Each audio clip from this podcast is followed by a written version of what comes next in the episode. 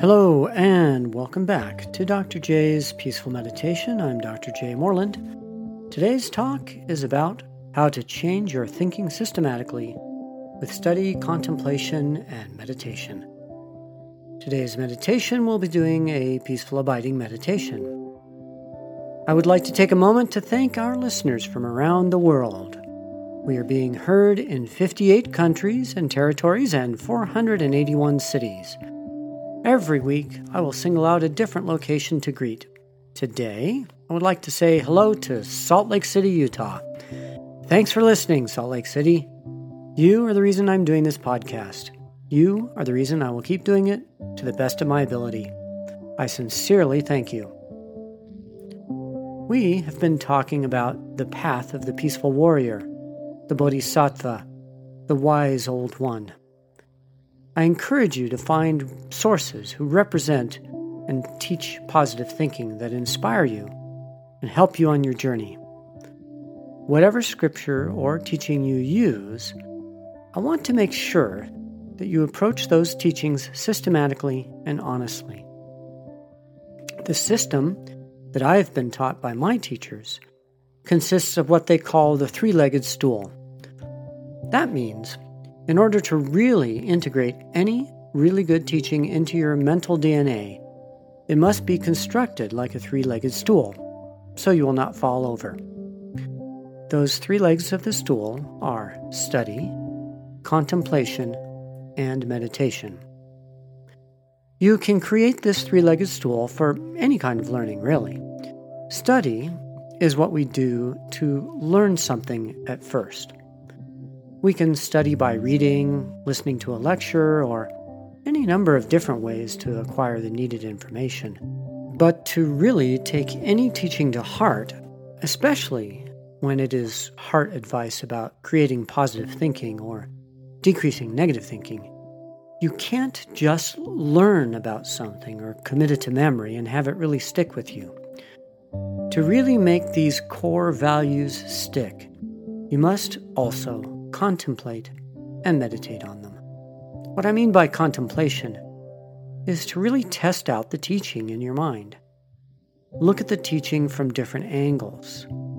Contemplating something means you really try to pull it apart and see if there are any flaws. With a really good and solid teaching, when you contemplate it deeply, more often than not, you find that the teaching is good but that your own old way of thinking starts to fall apart. This can be good if your old thinking had flaws. Contemplation is what we need to do from as many angles as we can, from many perspectives. With this contemplation, you should really fathom the truth of any teaching. Once you've contemplated enough and have confidence in the teaching, then it becomes time to meditate on the teaching. Let's use the example of compassion. Previously, I posed to you the definition of compassion as being the desire to eliminate suffering. If you contemplate that, you might ask a lot of questions about it. Is the statement about compassion true? Is there a better definition? If compassion is that, then to lack compassion must mean not caring about suffering. If compassion is good, then it is good for me and for others. Uh, is that true? Is caring about other people's suffering good for them? I suppose it is, if it motivates me to help them. Is compassion good for me? I certainly feel better about myself if I have compassion than if I don't. And so on. Hopefully, you see that testing out an idea can be interesting, challenging, perplexing, and sometimes feel dangerous. It's all okay. Just try to really understand what you're contemplating and get to the truth. The reasons you should contemplate are to decrease your doubt increase your understanding, and deepen your knowledge. You should seek to have knowledge about something in both a vast and profound way. This means you should have a wide view as well as a deep view of the topic. After you contemplate, then it's time to set aside your doubts and meditate on the topic. Remember, meditating is just repeating a thought more than once. When you meditate, you should no longer have any doubt. Doubt is for the contemplation stage, not the meditation stage. If you entertain doubts during meditation, then the benefit of meditating is much less because the meditation becomes distracted, unfocused, and even polluted. Meditate without doubt, if you possibly can. If doubt arises during meditation, that's okay. Just make a mental note or an actual note, and then come back to the question later. Continue the meditation, having dropped the doubt for the moment. Once you're done, then it is time to do something else.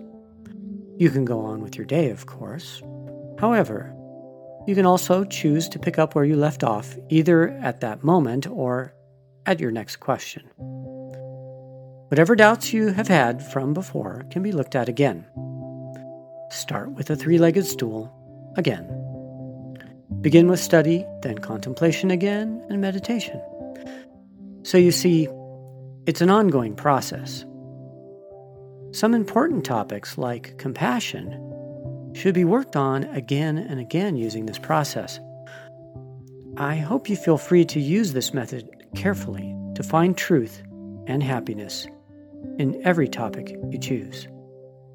May your bodhisattva path, your peaceful warrior path, be ever fruitful. And here's the quote of the day. This is from Thomas Merton. The transcendent experience of reality and truth in the act of a supreme and liberated spiritual love. Contemplation is the human person's highest and most essential spiritual activity. Meditation. This will be a meditation of peaceful abiding. Find a comfortable meditation seat and sit in the seven point posture. Start with the thought May this meditation practice benefit myself and all beings.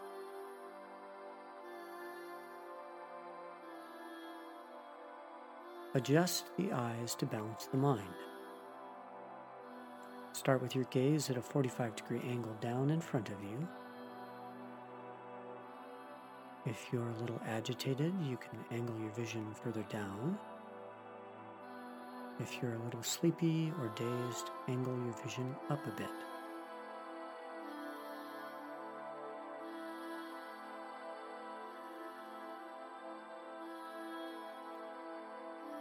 Relax your whole body.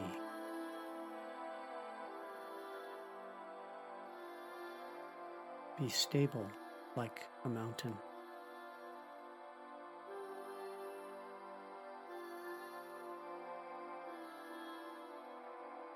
No questions.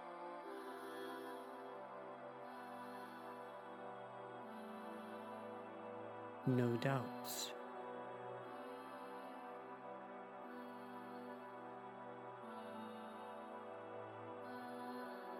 Mindful.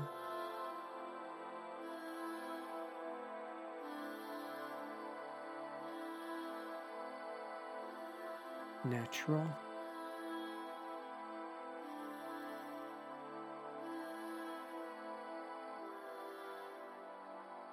Relaxed.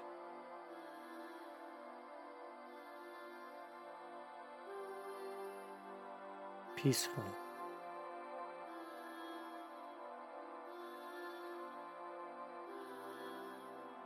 If you are distracted and have your mind follow a thought, just bring it back gently each time.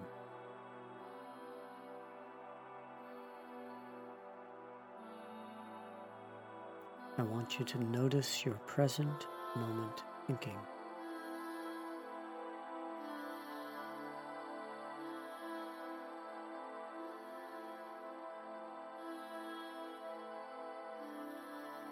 In the spaces between your thoughts, you will begin to sense more and more the peaceful abiding that is there naturally.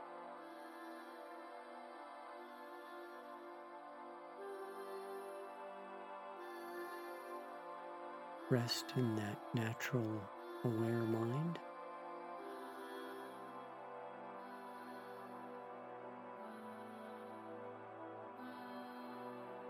Rest in that peaceful and abiding mind.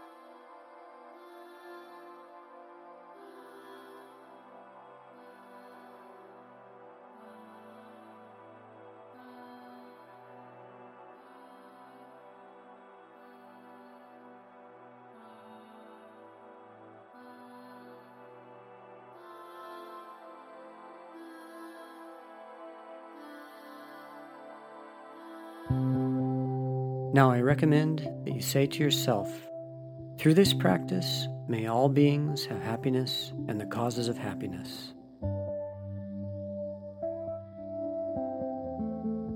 This completes today's teaching. Have an excellent day. Check out our Facebook page and give us a like. Rate the podcast and give a comment of how we can make this better for you. Send us an email at peacefulmeditation at yahoo.com. You can also follow us on Instagram. All suggestions are appreciated. The content of this podcast should not be taken as medical or psychological advice and is for informational purposes only. Please consult your healthcare professional for any medical or psychological questions. Views and opinions expressed in the podcast are only that of Dr. J. Moreland and do not represent that of my places of work. I would like to thank my co author and editor, I. Chang Moreland, MBA, my Spanish editor, Dr. Diami Lidiano, and music and audio director, John Moreland. You are amazing. I would also like to thank Community Health Centers Incorporated in Utah and to thebuddhapath.org. I'm Dr. J. Moreland, and you've been listening to the podcast called Dr. J's Peaceful Meditation. Love and blessings to you all.